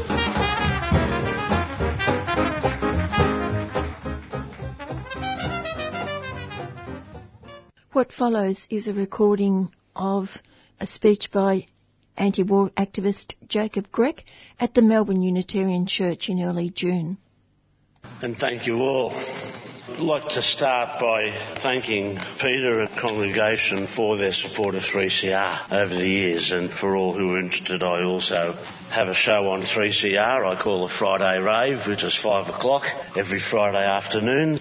On Friday just past our time the extradition trial of Julian Assange began in London in the Westminster Court. At the hearing, a chap named Ben Brandon, who was the brief, the suit representing the um, US government, said the extradition related to one of the largest compromises of confidential information in the history of the United States. That's true. Julian pointed out in reply that 175 years of his life were at stake because when you add up the sentences for the 18 charges he's faced with in the United States, that's what it comes to 175 years. And that is if once he is extradited to the United States, they don't add extra charges on which most commentators agree is more than likely to happen. They can only put certain charges on him at the moment because if they mention some of the other charges, they attract death penalty and the United Kingdom will not be able to send him to the United States. So they're only mentioning the charges that have 30, 40 years prison attached to them. And he'll be kept not in a minimum security prison, but he'll be kept in a very, very maximum security prison. When I start, I want to point out the judge, for example, Emma Louise Arbuthnot, wasn't having any of Julian's pleas. She'd already called him a narcissist, a coward in previous hearings. She's already made up her mind. We know who she is. And as Julian's life is being poured out to the public for examination, I thought we'd just have a very brief look at who this face of British justice, Judge Emma Arbuthnot is. To start with, she's Lady Arbuthnot of Edrom, and she was made a justice by Queen Lizzie, while her husband, Lord Arbuthnot of Edrom, was a Tory Member of Parliament for North East Hampshire. He was also chairman of the Defence Select Committee and the mob who scrutinised the Armed Forces Act, who are ultimately responsible for the conduct of British forces overseas. So he's one of the people who should and could and should be charged with war crimes which have come out, the information which Julian and WikiLeaks have revealed. He was also, by the way, parliamentary chairperson of the Conservative Friends of Israel and the senior associate of the United Services Institute. And so that's the kind of family we're looking at. You know, during his time as a Tory MP, on the other hand, he was involved in a, a scandal, an expensive scandal, when he was using government funds to get his pool cleaned in his summer house refurbished. So these are the kinds of people who are now dispensing justice to Julian Assange, an Australian bloke from Melbourne who's been denied his freedom since August 2010, nine years, for the crime of exposing Western governments' dirty secrets and political parties. He's been denied more than his freedom. Medical reports from the UN doctors who visited him say that he's exhibiting all the physical and mental signs of psychological torture. He's unwell, he's lost a huge amount of weight, and just two weeks ago, the court system deemed that he was too sick to attend court. From the court yesterday, where he appeared by video link, he was clearly a sick man. Nonetheless, they keep him in a prison built for terrorists and murderers. In his cell for usually 23 hours a day, with no access to any of the resources he needs to organise his legal defence. He has limited access to his lawyers. His own father, John, went to visit him a couple of weeks ago and missed out on visiting him because the time he was booked in to see him was the only time the British justice system could find to send a doctor to attend to Julian. These are the kind of games they're playing. Okay, he stayed in London an extra week and saw him last Friday, but that's what they're playing. Julian's been vilified and demonised. He's been turned into an Emmanuel Goldstein sort of character, a caricature in fact. He's been accused of being a rapist, a spy, a terrorist, a traitor, an anarchist, a narcissist, a misogynist, control freak, Putin's bitch was one of his more favourite ones. In league with Trump, and he's been called these things by politicians, media moguls, journalists, courts, and unfortunately activists. As well, of course, have been an anti-Semite, anti-Arab, a Zionist, an anti-Zionist, anti-Union, anti-Christmas. He's been called the Antichrist, in fact. Un-Australian, un-American. He's Australian. He's been called a Nazi, alt-right, alt-left, a Democrat stooge in the early days, later to be replaced by a Republican stooge. And he was even called public enemy number one, all by people who still seem to garner what passes for respect in what I call polite society.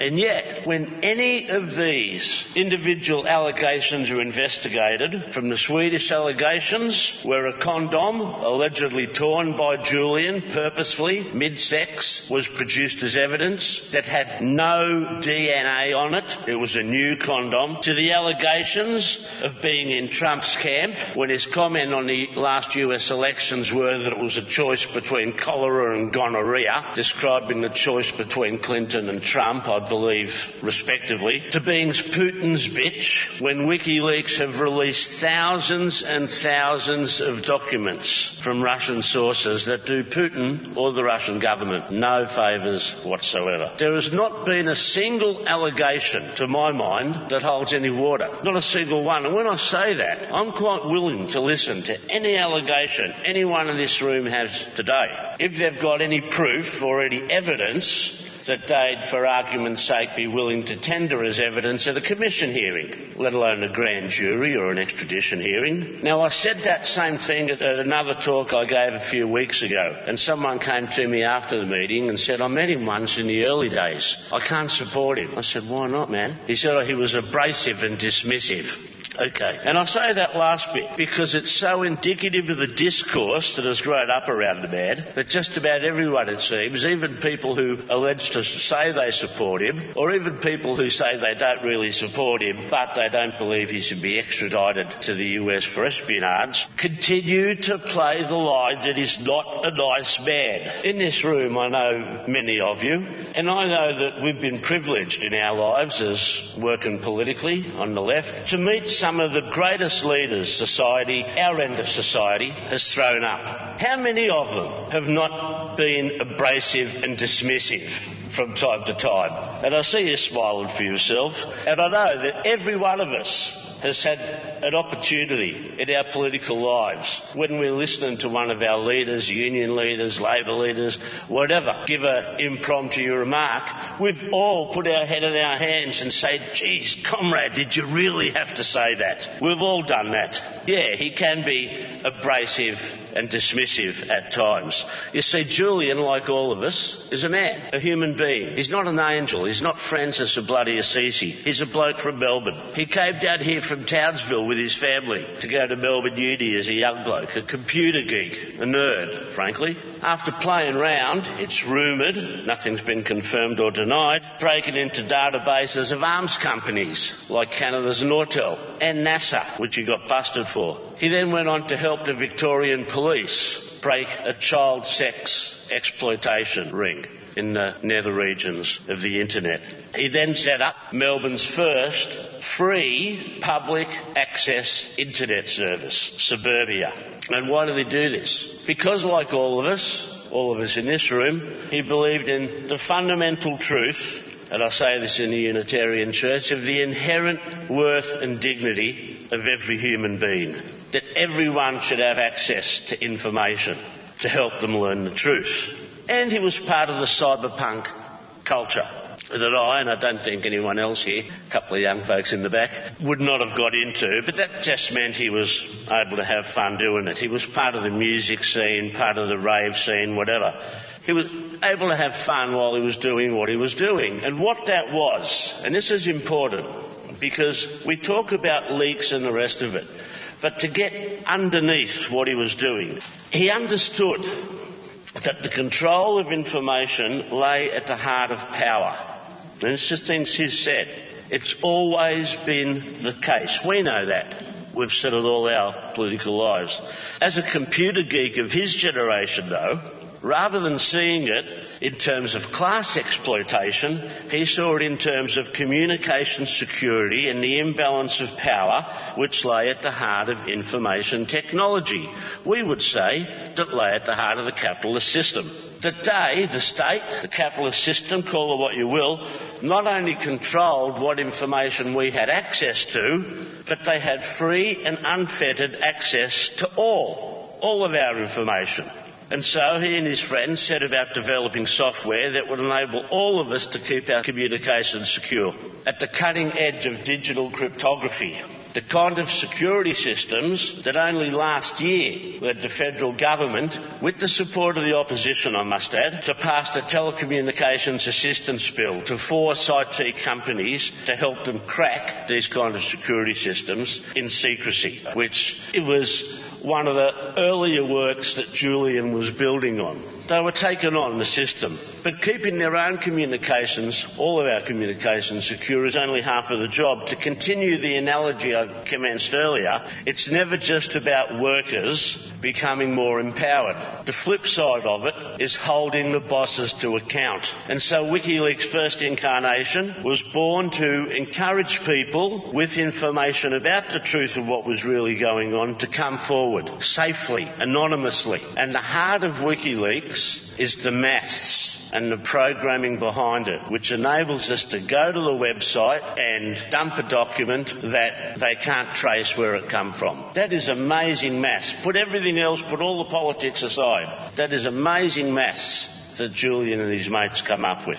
We're talking here about the early years of this century, the early 2000s back to my script. When the news cycle was full of Howard bullshitting about children overboard. When the Australian Wheat Board was busy in the back room shredding documents about its bribes to Iraq. When no one knew, or still knows to this day for that matter, what exactly happened at the World Trade Centre that day in September. And then, of course, there are the weapons of mass destruction, which were being used as justification for the kind of atrocities that even us, in our darkest thoughts wouldn't have imagined. We can't talk about WikiLeaks, let alone talk about Julian. And it wasn't just Julian. He was at the centre of it. He was the sometimes dismissive and abrasive leader who ran with it, took carriage with it, if you like, and ultimately carried it and is still carrying it since then. But we can't talk about WikiLeaks or the broader movement for transparency and internet security outside of the context of the times the time when the Western world, the coalition of the willing, was going to war on the axis of evil, making it sound like some kind of Tolkien-esque nightmare in the quest for freedom and justice, which we all know and we all knew at the time was anything but. It was in this climate of street marches every other week, big public meetings, small cafe conversations discussing the war, of journalists debating weapons of mass destruction, of trade unions taking stands from the boardroom of the ACTU to toolbox meetings on sites. It was a time when churches, not just the Unitarian, were speaking about these issues from the pulpit. This is the climate that WikiLeaks was born in. A climate where everyone knew we were being lied to, but none of us had the means to prove it. WikiLeaks was born as an organisation to enable people who had access to the truth to let the rest of us know what was going on whilst protecting themselves from oppressive laws. And it's exactly this that lay at the heart of the charge of Julian assisting Private Manning. Private Manning, I've got to say, already had access to the documents they leaked. What Julian did was not hacking, was not giving him her access to classified material, it was helping them cover their tracks so that people didn't know. It wasn't a hacking job. So they did that. It was born as part of the broad peace movement that was happening here in Melbourne that led to first major march in that weekend of marches where we had impossible number to say because they shut down the tram, bus and train services. But we say 300,000 people on February the 14th, 2000 and whenever it was, three, I think. You are listening to a talk recorded at the Unitarian Church in early June by anti war activist Jacob Grech. So it had all that kind of hope and aspirations, however ill-founded and naive it may look a dozen or so years later. It was about transparency and truth, and it still is. While Julian is in Belmarsh, there are still people loading documents up to the WikiLeaks site. There are still people supporting WikiLeaks, going through, researching the documents, and verifying their veracity, if you will. And WikiLeaks is the only publishing organisation that has never, ever, not once, been forced to make or, or, had to make an apology, forced or otherwise, to say what we said was wrong. Everything they has published has been true. Nobody has doubted the veracity of a single document. Without WikiLeaks and Private Manning, we wouldn't have had access to the collateral murder videos that showed the Apache chopper gunning down people that knew to be journalists, medics and children. Without WikiLeaks, we wouldn't have the details of what happened at Guantanamo, at Abu Ghraib. We wouldn't have had documented evidence of hundreds of war crimes perpetrated against people of Afghanistan and Iraq by Australians, Americans and British troops. We wouldn't have had access to the US government's complicity in the arming and support of dictatorships. We wouldn't have had evidence of arms deals, of bribes, of evil and corruption in high places. We already knew it, or at least we assumed it, but what WikiLeaks gives us and gives us is the evidence. Without WikiLeaks, we wouldn't have had Edward Snowden, by his own admission. We wouldn't have had the documents that show that places like Pine Gap and Kojarena are actually the war-fighting bases that we've always said they were all along. We wouldn't have had the proof, the details of the massive surveillance operations like PRISM and X-Keyscore. Without WikiLeaks, we wouldn't have had the Stratfor papers. We wouldn't have had the Pentagon papers, the US diplomatic cables, or the emails from the US Democratic National Committee exposing the filthy campaign they ran to get Hillary Clinton elected at all costs, which ultimately failed and led to the election of Trump. Without WikiLeaks, we wouldn't have had the text of the Trans-Pacific Partnership Agreement. We wouldn't have the details, word by word, of the CIA involvement in the French elections. We wouldn't know the programs exposed by rafts of leak they call Vault 7 and Vault 8, um, detailing the actual methods, step by step, that the CIA uses to spy on people. What they've given us, we wouldn't have had proof of the Israeli government's knowledge and planning to starve the people of Gaza under siege. People have said, even now they say that's a byproduct. No, we have proof through leaked documents, through leaked emails, that that is their plan and has been their plan all along. We know that, but we also have proof. WikiLeaks has given us the tools to work against war and as a result have been relentlessly and viciously attacked. And not just mm, And WikiLeaks. Chelsea Manning's in prison for refusing to testify. Edward Snowden's in exile hiding. Ola Bini is in jail in Ecuador. Aaron Swartz is dead. Suicide apparently. A journalist Maltese compatriot of mine, Daphne Caruana Galizia, um, was murdered by a car bomb after being threatened over her work on the Panama Papers. Here in Australia, we have Witness K and Bernard Collaery being tried for leaking information that ASIS bugged the East Timorese cabinet room so that we can get a better price for oil. We have David McBride slated for trial in two weeks for leaking the Afghan files that led to the AFP raids on the ABC headquarters last week. David, by the way, is the son of William McBride, the doctor who blew the whistle, as it were, on the effects of thalidomide on unborn children. We have Annika Smethurst, a Murdoch journalist, being raided by the AFP for publishing information which was true about the federal government's plan to increase the power of the Australian Signals Directorate, we used to know it as the DSD, Defence Signals Directorate, which is part of the Five Eyes intelligence network, to increase their power to spy on Australians.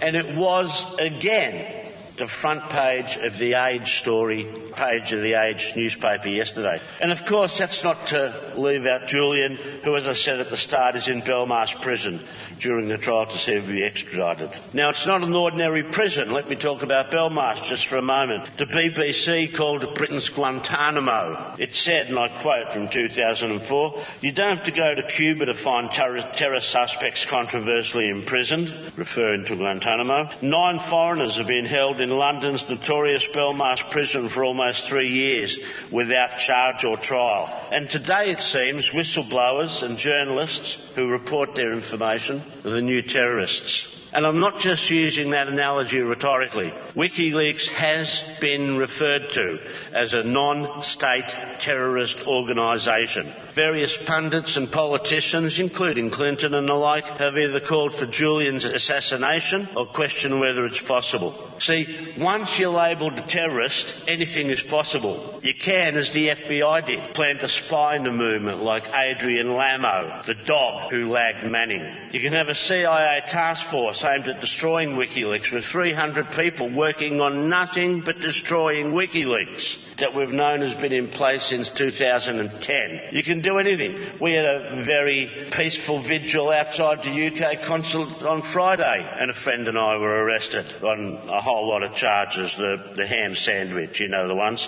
You can create narratives of sexual abuse and perversion like they've done with everyone labelled a terrorist from Martin Luther King onwards. You can have whole articles removed from the websites. And that's the stuff we know and we have details on. You can stop their bank and their online payment systems like they have to WikiLeaks to starve them of funds.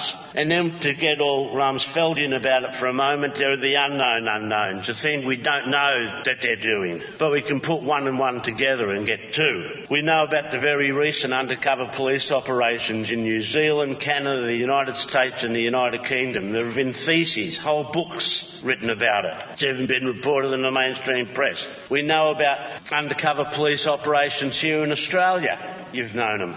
And now we can look at who the loudest detractors of WikiLeaks and Julia in particular are in the activist community here in Melbourne and wonder. Here in Melbourne, there is more anti-Julian rhetoric in the activist so-called peace, environment, human rights movement than there is anywhere else in the world. Some of them even use the term whistleblowers in their name. There's been so much disinformation that a couple of young blokes, a friend of my son's, said to me, Yeah, we know Jacob, but sticking your head up for the bloke is suicide at the moment. They'll be labelled rape apologists. And as young 20 year old blokes on the market in Melbourne, the last thing you want to be called is a rape apologist. Let's not make any bones about it. Whistleblowers are the new terrorists. And it may surprise you to hear this, but I agree. They are. You see, when we come to think of terrorists, we've come to think of terrorists as a person or organisation using violence for political ideology. Hijackings, car bombs, suicide vests, nightclub explosions and the like. Those things terrify me. Of course they terrify me. I've been in places in the world where these kind of things happen. Some of you have too. I'm scared of them. And I condemn those acts of violence every bit as much as I condemn the legal terrorism we see all the time in Syria, Gaza, Sudan, Yemen and the like. And they're just the current, dare I say it, popular ones at the moment. But violent extremism is meant to terrify us, the people. Not the government, not the state, not the corporations that profit from it. Violent extremism, terrorism has been been absorbed into the capitalist framework. If you look at the share prices of the biggest arms companies and security firms, every time there is a terrorist attack anywhere in the world, they jump. They make money from terrorism. They love it. Governments just use it to justify more spending on the national security apparatus and to make laws taking away people's freedoms, our freedoms. It doesn't scare them at all, let alone terrify them. Terrorism doesn't terrify the state, just us. What does terrify them, though, and what makes them shit in their pants and quake in their boots, frankly, is the truth and the notion that people can have access to it. What scares them is that they can lose control of the narrative. And that is why they consider people like Julian, like Chelsea, like Edward, like Daphne, like Aaron, like us, terrorists because they're terrified. And they should be. Because when your whole system is built on an edifice of lies, the only thing that can bring it crashing down is the truth. And so I'm going to end in the usual way by asking what is to be done. And that's a two pronged question. The first part of the question is what's to be done to protect Julian? And all I can say is to make your demands. Demand your local member to say something, demand your union, demand any organisation you're a part of, defend, demand your council. Telling me what needs to be done in that respect is like telling a grandmother how to suck eggs. I'm not going to do that. But there's another half to the question, and that is what is to be done about journalists and whistleblowers being treated as terrorists? And Julian's answer to that, as he was being carried out of the Ecuador embassy towards Belmarsh prison, was you can resist. And that's where I'm going to leave you today, comrades. You can resist, and we all need to resist. And thanks to Jacob Grech for that speech at the Unitarian Church a couple of weeks ago. And of course, he has a program here on Fridays at 5 o'clock, so it's something to listen into. That's all for me for today. I'll be back next Tuesday at 4 o'clock. Bye for now.